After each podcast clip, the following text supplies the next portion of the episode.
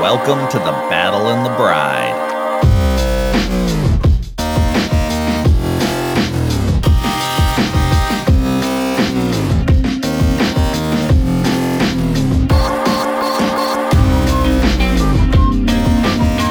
Hello, everyone, and welcome to the Battle and the Bride, where Christ is King and the Church His Bride. My name is Seth Dean, and we have a special episode for you today, and I'm really excited about it.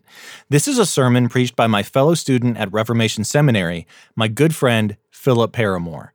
His teaching comes to us today from Galatians chapter 1, verses 6 through 10, and it's entitled, There is One Gospel. Uh, and if you recall, like quick recap, right? The book of Galatians is written to the church of Galatia, but it's really churches, right? He actually says to the churches of Galatia, right? And so it's it's uh, probably a dozen or more churches in the area of what is modern day Turkey. Um, and he's writing to correct the error in the Galatian churches, in the area of churches of the gospel, right? That Paul proclaimed the gospel. It was a place he went himself, that he shared with, that he kind of brought the first converts to Christ.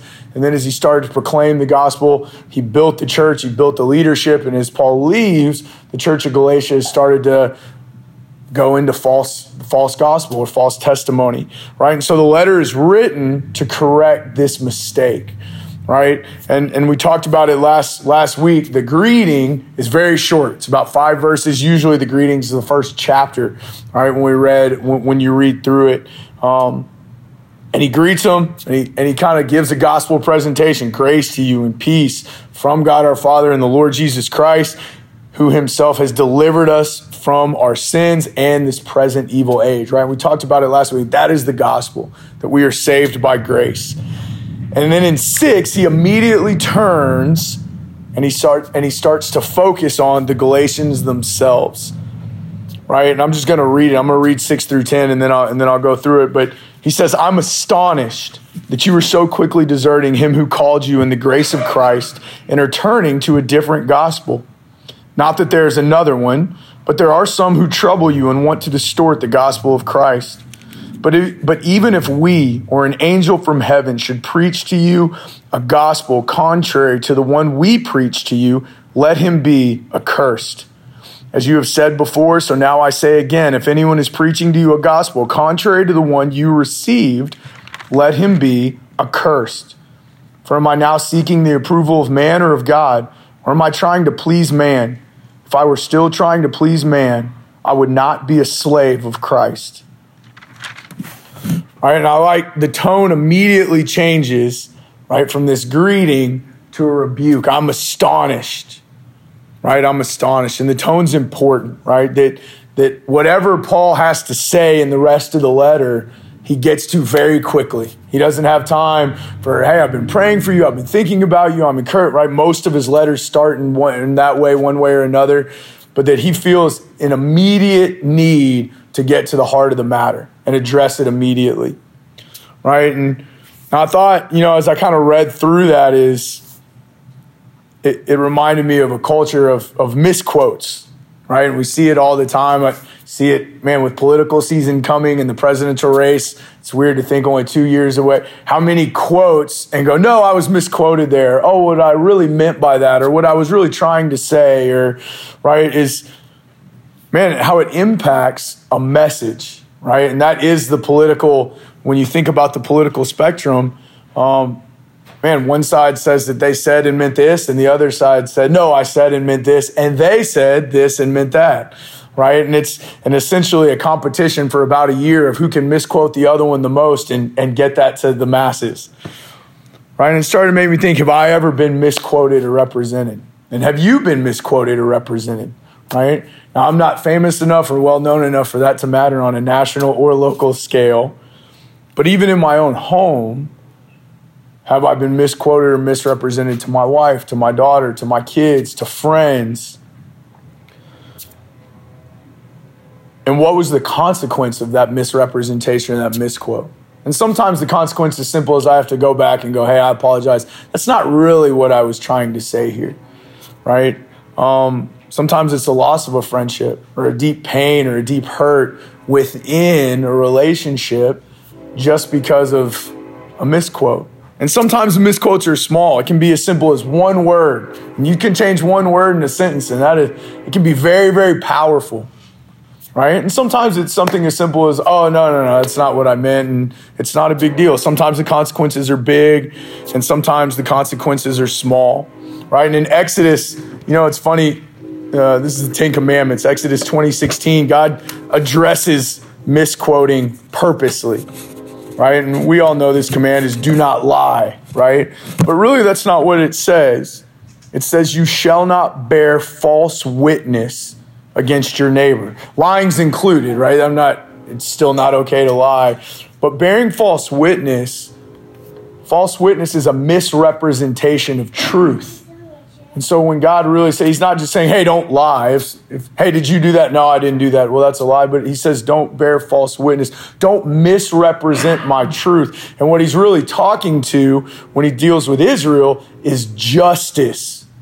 That justice should be just. And if you bring false witness, you corrupt true justice and that God is a just God. We've talked about that before in Exodus when he talks about himself, that he's a God of justice and he wants to make sure his justice is true and accurate and pure and righteous, right? He has righteous judgment.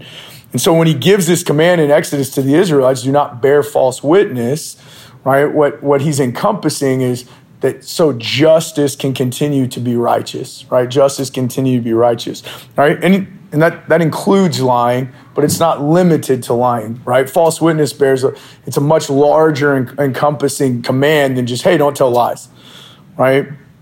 And so when we talk about misquoting and misrepresenting, that can fall under, right, this command by God to his people to not bear false witness against our neighbor, right? And then why do people misquote? You know, and, I, and as I thought about this, I really thought of three things. I think one, and this is probably most of us, if we misquote, it's just a misunderstanding, right? Or a mismemory, right? Like, oh, I thought it was this. I didn't, wasn't really trying to misquote you. It was a misunderstanding, right? Um, I think two, they're purposely trying to misrepresent. That's the political season, right? Or they quote them exactly right and then cut off the other half of the quote. And so it looks very different when you leave the back half of a quote off, right? Quotes matter within context, right? And I think thirdly, why do we misquote?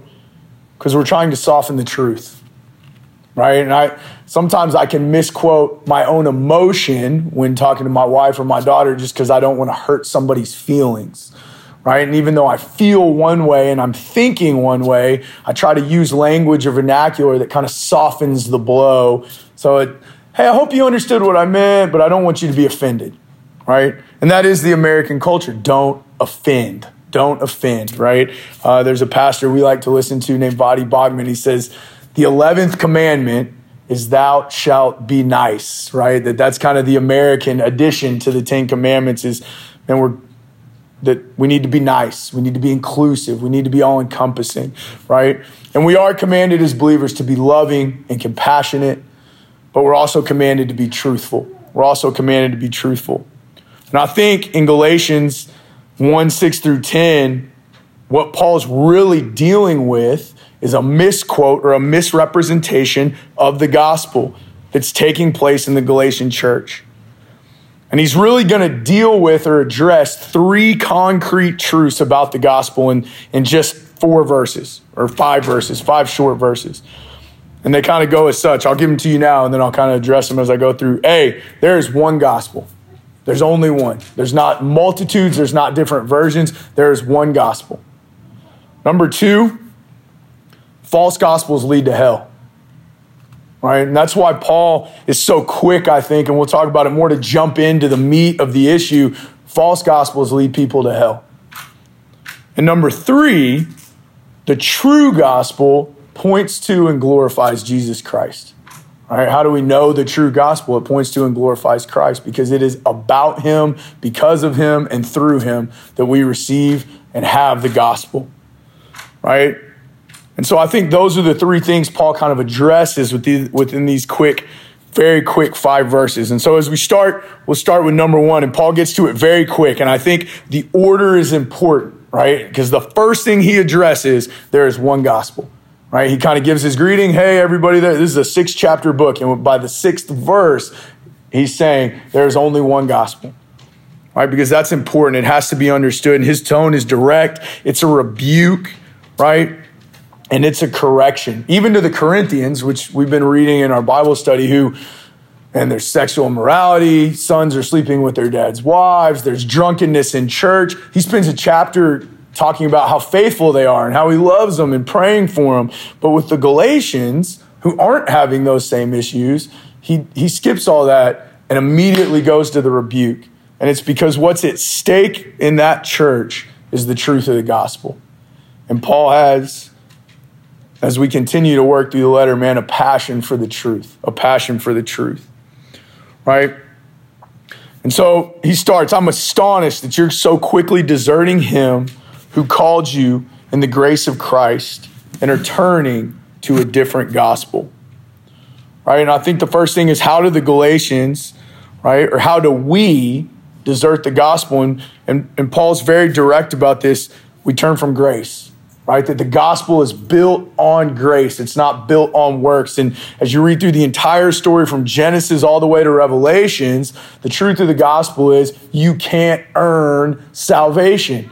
Right? The definition of grace itself is you've been given something that you don't deserve. And so if you can earn it, you do deserve it. Paul says in Romans that grace and works cannot coexist. He uses the word law, but by law, he's talking about works. They do not coexist. Either you earned it or you did not earn it. You can't be given it by grace and earn it. Those two things cannot coexist. The logic doesn't make sense.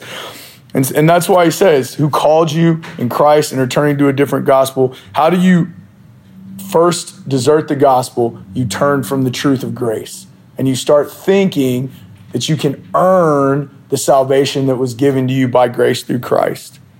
Right? And, and he dresses this. I read it last week, but I think it's important. Right? Ephesians 2 5 through 8, when he's talking about grace.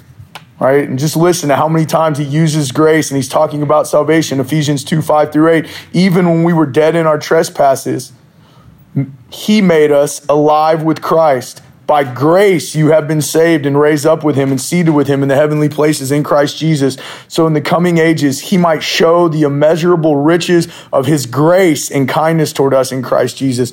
For by grace you have been saved through faith, and this is not your own doing, it is the work of God. Right?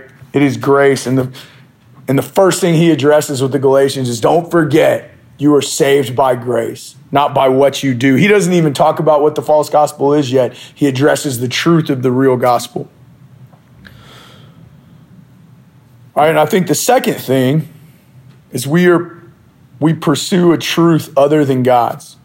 All right, he says, who has called you in the grace of Christ, and you are turning to a different gospel. Right? It's not just that they're doing something else, but we start to come up with a different gospel, a different truth. This isn't necessarily a flat out rejection of Jesus, right? Of Jesus. And we'll talk about in a little bit, you can still use the name of Jesus and be following a false gospel. There's people who proclaim Jesus, there's people who proclaim him as the Christ, but it is a false gospel. And it's what the enemy's tricky, right? Some of them are really easy to spot, right? The devil with red horns and a pentagram are pretty easy to stay away from as a believer. It's harder when someone goes, Man, let me tell you about the Lord Jesus. You know, well, I believe in the Lord Jesus. That sounds really good. But then it starts to be a Lord Jesus that's focused on me and not a Lord Jesus that's focused on him. And that's why the third point is going to be so important. The true gospel always points to Christ, it doesn't point to us or anything else. Right? And gospels that claim Christ are not all the gospel. Right? And Paul's going to go on to clarify that there's only one gospel, right? He continues in 7 because he says, You've turned to a different gospel. And then just to make sure they know, he goes, Not that there's another one, right? Hey, there's only one, right? Just, just to make sure you don't misunderstand me, there is no other gospel to turn to. There's one. But there are some who trouble you and want to distort the gospel of Christ right? And he clarifies there's only one way to be made right, there's only one way to be saved, right? And he clarifies that this is God's gospel. It's not man's. And this is Romans 1 1 and 2. Paul, a servant of Christ Jesus, called to be an apostle, set apart for the gospel of God. That God owns the gospel. It's not Paul, it's, it's not even Paul's gospel. It's God's gospel, which he promised beforehand through his prophets in the Holy Scriptures right? That, that God promised this gospel would come. And the gospel is about Christ, that he continues in Romans 1. And this is verse 3 concerning his son. His son is Jesus, who was descended from David according to the flesh and was declared to be the Son of God in power according to the Spirit of holiness by his resurrection from the dead, Jesus Christ our Lord. And then lastly, the gospel proclaims the glory of God. And this is in 1 John 2 12. And John's writing about the gospel. And he says, I'm writing to you, little children, because your sins are forgiven for his name's sake. That even our salvation is for his glory. And we've talked about that before. That our salvation, yeah, we benefit greatly from it. And we will benefit greatly in eternity, but it is for the glory of the Lord. That God saves to glorify himself because his name is the only name that can save right? But not all preach this gospel.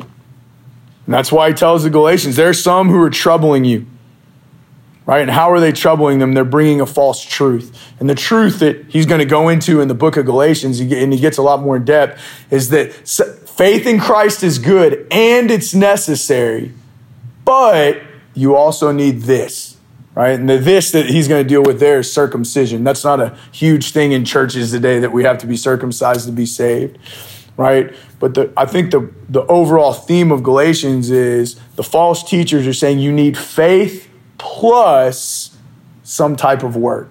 Here it's circumcision, other places it might be baptism, it might be communion, it might be good work, it might be church attendance, it might be time spent in the Word of God. None of which are bad, all of which the Lord commands, and none of which add to our salvation.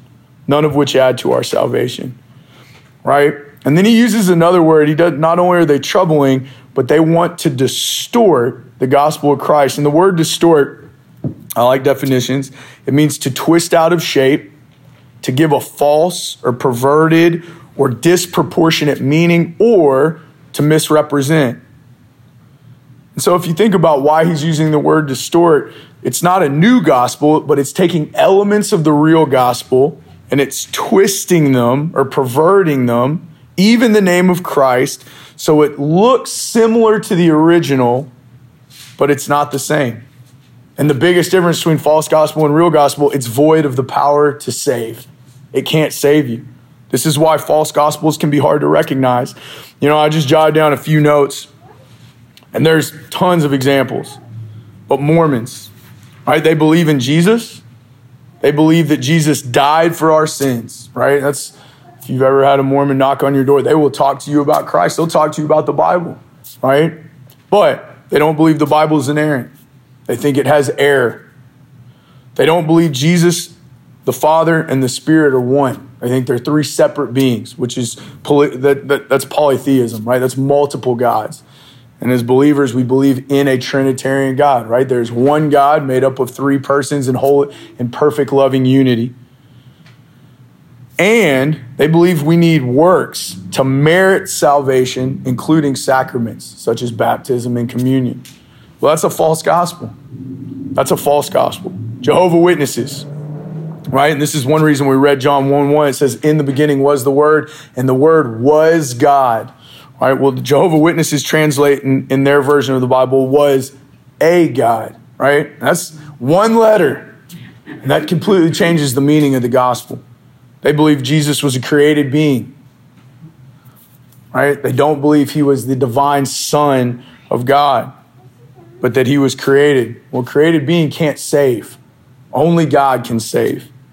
Islam, they believe Jesus was born of a virgin. They believe it was the Virgin Mary. They believe he did miracles. They believe he could heal. They believe he will come back and defeat evil and the Antichrist.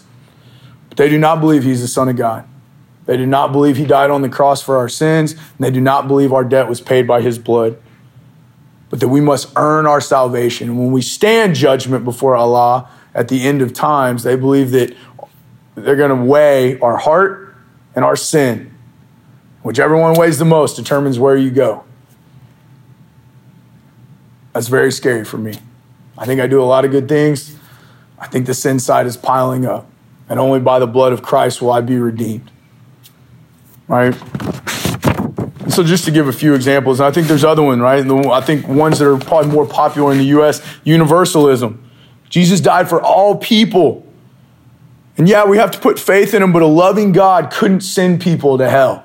If he did, he wouldn't really be loving. Right? That's a false gospel. If, he, if no one goes to hell, why did Jesus have to die on the cross? Right? And there's others. Some require faith in Jesus plus gifts of the Spirit. If you can't speak in tongues, if you're not baptized, if you don't have good works, etc. Right? The prosperity gospel. And Jesus saved us to bless us. And if we have enough faith, man, we get health and we get wealth. Which I think if anyone sits down and really thinks about it, if you look at your own life, it, that just doesn't add up, right? Because there's plenty of people who have faith in Christ that deal with struggle, hardship, death, pain, loss, financial loss. Even people who are being blessed tremendously in some areas of their life have pain and suffering in others right? And I think all of these really have one thing in common. All of these are dependent upon us for salvation and not on Christ. It's on our merit and what we do and what we've done and our faith, right? Christ will do this if you have enough faith. Well, I never have enough faith, right? But by grace, I've been given faith that saved me. Right? That the answer is found within ourselves and not in Jesus alone, by faith alone, through grace. And this is what really Paul is getting at with the church. It's not about you, it's about Christ. And your faith has to be in Him. And by grace, you've even been given the faith so that you can believe. And that's why he immediately jumps in and immediately attack by verse 7. I mean, he's knee deep in what he's about to talk about. And sometimes it takes him three chapters before he's going to get to what he's actually saying. But because the false gospel is an issue. So he finishes seven that they've, they've looked to distort the gospel. And this brings us to the second one that, that I think Paul's really going to draw on and why he's so passionate. False gospels lead to hell, right? Paul's not a bigot, Paul's not uh, exclusive. I heard a pastor saying, I love this. He goes, Christianity is the most inclusively exclusive religion in the world. All are welcome, but you can only come through Christ. that's such a beautiful truth, man, that Christ will take anybody, gender, age, race, but the only door is through him. And I think Paul understands, has such a deep understanding of this. It's why false gospel angers him when he writes because he understands what's at stake, right? And so he starts in eight. He says, But even if we or an angel from heaven should preach you a gospel contrary to the one we preach you, let him be accursed. And just in case they didn't get that, he starts again in nine. As we have just said before, now I say again if anyone is preaching to you a gospel contrary to the one you received, let him be accursed. Right? He, he states himself twice. And I think there's three things you can kind of draw from this. First thing, we. And Paul goes, man, even if we're to change our mind and come back and go, eh, I don't know if this is really right, don't believe it. And I think what do you get from that from the apostle? The gospel is not based on Paul or any other man. The gospel is based on faith on Christ. And the gospel is given to man by God. Man didn't invent it right? Man didn't come up with it. There's not a guy who got a revelation and wrote it down in a book somewhere and said, This is the truth, right? It was given to mankind by God to save. And he promised it. Genesis 3, right? Genesis 3 tells the woman, and your seed, he's going to bite your heel, but your, but your seed will crush his head. And that seed, that promise is fulfilled in the person of Christ by his perfect life, death, and resurrection. And so Paul goes, man, it's not even dependent on me. And he's the greatest missionary in the history of the world. And he says, If I come to you with a different gospel, may I be accursed. Right? And, and I think Romans, this is a good reminder in Romans and what we get when we get saved and what can separate us from the love of God. And, and Paul answers that question.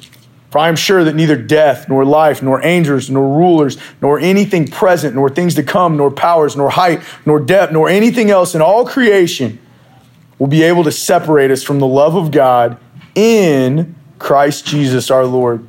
All right? Paul never forgets to add Christ because everything we have and everything we get and everything we will, will get is through the person of Jesus Christ.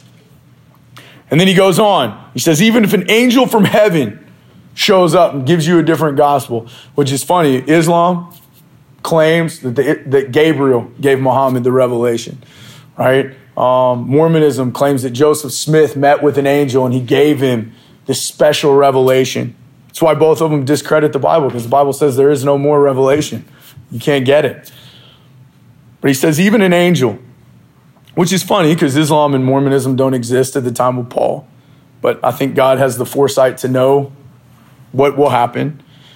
But Satan himself is an angel of light. It comes disguised as one. And there was a time where he covered the throne of God with his own wings and praised him with his own voice. And yet, when he fell from grace, he became an angel of darkness. And this is what 2 Corinthians 11, um, 13 through 14 says, warning the church about, about the evil one. For such men are false apostles deceitful workmen, disguising themselves as apostles of Christ. And no wonder, for even Satan himself disguises himself as an angel of light. All right, and that's why that's why the gospel, the truth of the gospel is so important because the enemy's man, he's tricky. He's tricky. And he disguises himself well. And it's why we have to be in the Word of God. Because if we don't know this, then how do we know it's true? Right? And uh, and I love the word, but I hope y'all read it for yourselves too and don't just take my word for it. Because all men are fallible, but Christ is perfect. Right? And then he goes on in nine and he repeats himself, but he changes a few words. And I thought this was interesting, right? He warns him about himself, he warns him about the angels. But the second time around, he said, and as we've said before, so I say again, if anyone so, not just me, not just if any person ever comes to you preaching a different gospel, it's a lie. Just to just to make sure he gets everybody else in there, right? When you skip down to nine, he goes, if we, if an angel, and then when he repeats himself in nine, if anyone, that no there is no other gospel, there's only one.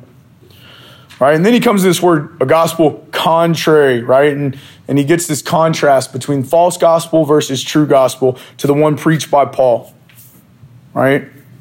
And, and what is Paul's gospel? And he's going to explain this later in Galatians 1 11 and 12. For I would have, for when he's defending the gospel he preached, he said, For I would have you know, brothers, the gospel that was preached by me is not man's gospel. For I did not receive it from man, nor was I taught it I received it through a revelation of Jesus Christ, right? That, that Jesus gave him the gospel. It's not something he invented, it's not someone someone told him. He heard it from Christ himself.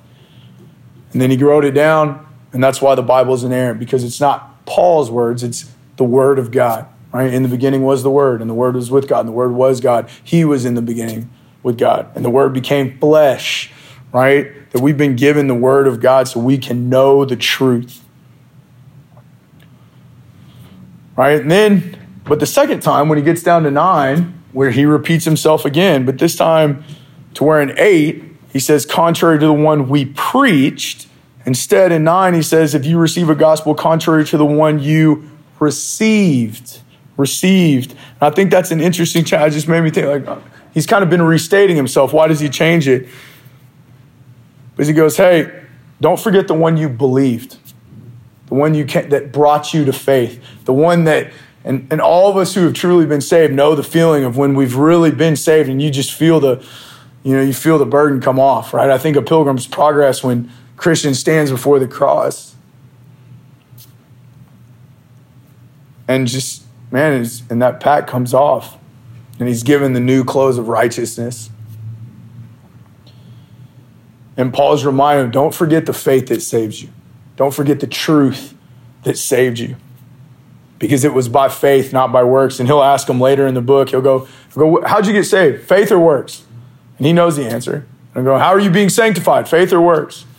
How are you going to get into heaven? Faith or works, right? And he keeps bringing it throughout the book. He's going to challenge them to remember what they believed originally. And because it's easy to kind of be saved for a long time and start start thinking it's dependent upon you. And the truth of the matter is, it's never dependent on us. It's always dependent on Him. Whether you've been saved for three minutes or 30 years, I'm dependent upon the grace of Christ now just as much as I was when I first came. Right? And He said, you know, and this is, He says, having begun by the Spirit, are you now being perfected by the flesh? That's Galatians 3 3. Right, and I think this is kind of what it made me think of, you know, dealing with sanctification. John 15, 1. And I think most of us have probably heard this one before. I'm the vine. My Father is the vine dresser. Every branch that is in me does not bear fruit. He takes it away, and every branch that does bear fruit, he prunes that it may bear more fruit. Already you are clean because of the word that I have spoken to you. Abide in me, and I in you. As the branch cannot bear fruit by itself unless it abides in the vine, neither can you unless you abide in me. I am the vine and you are the branches. Whoever abides in me and I in him, he it is that bears much fruit. And that's what Paul is writing to the Galatians abide, abide, abide. And the word abide means continue to dwell in, to endure, to stand, to remain, to be present, right? It has such a rich meaning, right? Because, hey, what does abide mean? Yeah, I kind of know what that word means. But when you think, man, that we're always abiding in Christ no matter how long we've been saved, we're dependent upon it.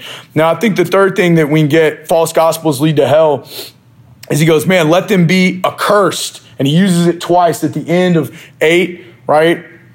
He goes, anyone preach you, uh, an angel from heaven should preach you a gospel contrary to the one we preach, let him be accursed. If anyone's preaching to a gospel contrary to the one you received, let him be accursed. And the word there is anathema, anathema. And this is a really, it's where it's used five times in the New Testament, one of which we read this morning in Corinthians, oddly enough. And here's what, how that word translates it is something that has been devo- devoted to God without hope of being redeemed. It is a person or a thing doomed to eternal destruction. And so, what Paul is really saying is if someone comes to you preaching a wrong gospel, let that person be damned.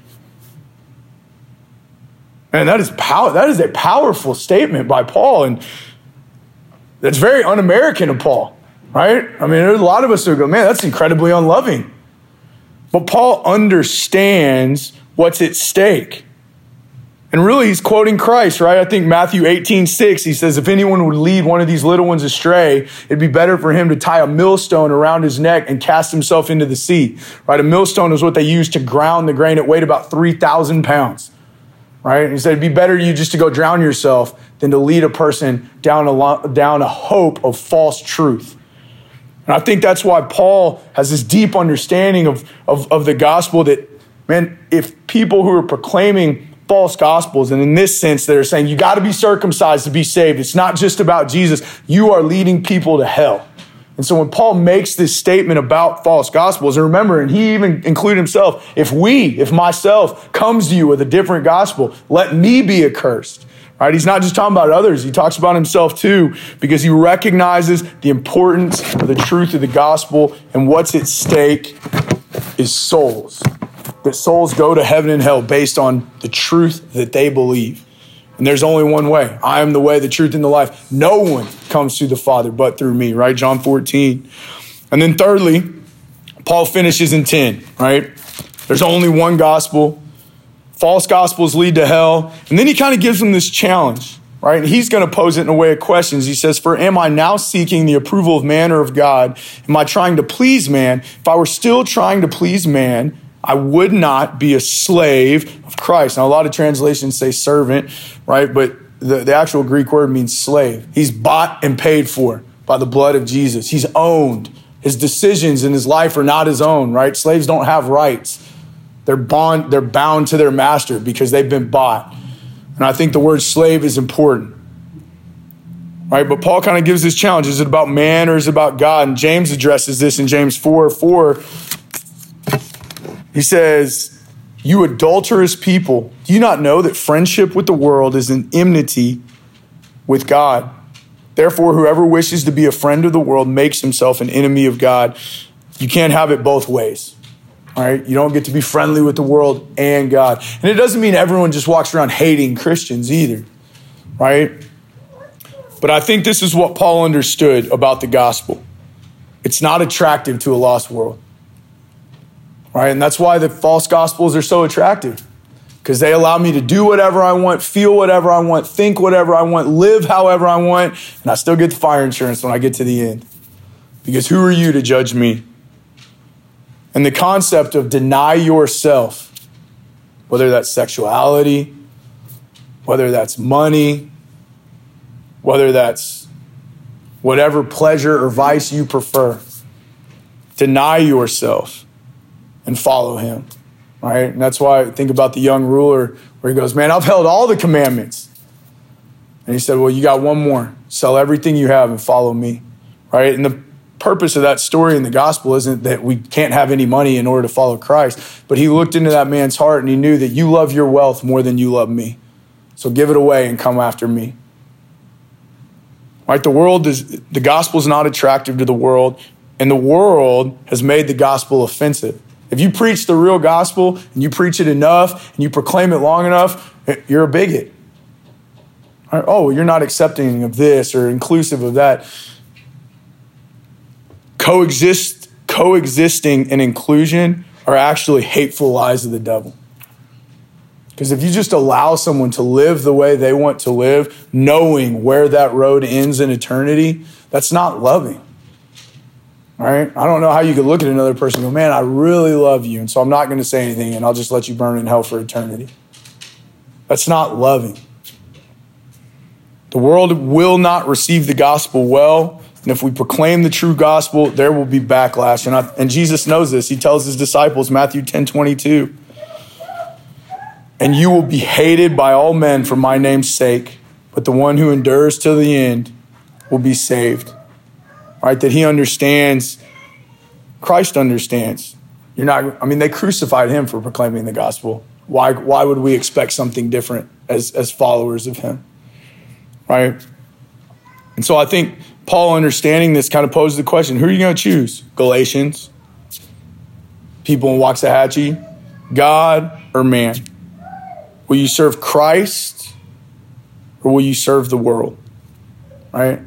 And this isn't this isn't a like free for all on hey now you can hate on anybody do anything say anything right there's an appropriate way to go about correcting sin rebuking sin addressing sin but ignoring sin is not loving it's hateful because sin leads to hell. That's what the gospel says. For all have sinned and fall short of the glory of God. Romans 3.23, Romans 6.23. The wages of sin, the cost or payment that is owed is death. But free gift of God is eternal life through Jesus Christ our Lord. And that's the good news. Why does Paul use such harsh language that isn't very loving? It's not gentle, it's not compassionate. A lot of churches, I think, in 2022 would say it's not even very Christ like, oddly enough. Because Paul understands the cost of getting the gospel wrong. And the cost of getting the gospel wrong is people go to hell. Right? But sharing the gospel requires us to show the need for grace. That means we can't hide the offense that sin is to a holy God. We can't hide the cost of sin, which is death. But you have to share the bad news to share the good news. Bad news makes good news good. Good news isn't good if there is no bad. The bad news bring the life, death, and resurrection of Christ to the spotlight. And what I say, the true gospel points to Christ. It shows us our need for him. The bad news brings to reality our desperate need for the true gospel right? You got to have the bad for the good to be good. Otherwise, what are you being saved from? If everyone gets saved, I don't need to change anything. I'm good. And so, where does that leave us, right? The application. I think A, and we have to cling to and know the Word of God. Right? How do you identify false gospel? You know the true gospel. And how do you know the true gospel? Sundays help, but you got to be in the Word, and you have to know it for yourself because Satan's very tricky. the first thing when you look at the persecuted church overseas, they attack is the Bible. They try to take the word of God from believers because they don't know the truth. You can cut their legs out from them after that. The second thing they do is they try to change the person of Jesus. And historically, those are the two things that always come under attack the Word of God and the person of Christ. And where is all the truth and life that we have founded in? The Word of God and the person of Christ. And I think, secondly, and we have to have an urgency to proclaim truth to those around us when opportunity comes, right? That doesn't mean we're all going to be street preachers, but all of us know someone who needs the gospel. And who are you sharing that gospel with? And some of those people think they know the gospel, and those are the hardest people to share the gospel with because false gospels lead to hell. And out of a love and an urgency for those people, man, we got to share the truth. And they might hate you for it. They might hate you. So I just want to read this. I'm going to finish with this and then I'll pray and we're done, right? But I think overall, and what Paul's saying, there's one true gospel that glorifies Christ, and it is the only thing that has the power to save men. So here's what Paul writes in Romans 1 16 and 17. For I am not ashamed of the gospel, for it is the power of God for salvation to everyone who believes, to the Jew first, and also to the Greek. For in it, the righteousness of God is revealed from faith for faith, as it is written, the righteous shall live by faith. Right. Let's pray. Man, Father, I just thank you for your word. I thank you just for the opportunity to proclaim your word. Father, and I pray for anyone in this room, myself included, that, man, if there are parts of us that are clinging to a false gospel, that you would bring that darkness to light and you would obliterate it. Father, I pray that you would give us a passion for the truth. Father, much like Paul, that, man, a false gospel would just, man, it would make us burn in our souls, not out of hatred, but out of a deep concern because we know the cost is salvation. Father, I pray if there is anybody in here who does not know the truth, that, man, that you will open their heart to receive, man, to receive, to receive the truth that we are sinful and that we are in need of a Savior, and that Savior is given to us in the person of Jesus Christ. And Jesus, that you love us and that you desire us. And thank you for the gospel, and let us stay rooted in it firmly. And let us cling to grace always, whether we've been saved for a minute or whether we've been saved for a hundred years that it is by grace we have been saved, and this is not our own doing. And just thank you for this time together. Thank you for this fellowship. Thank you just for the beauty of who you are. And we just love you and praise you in Jesus' name. Amen.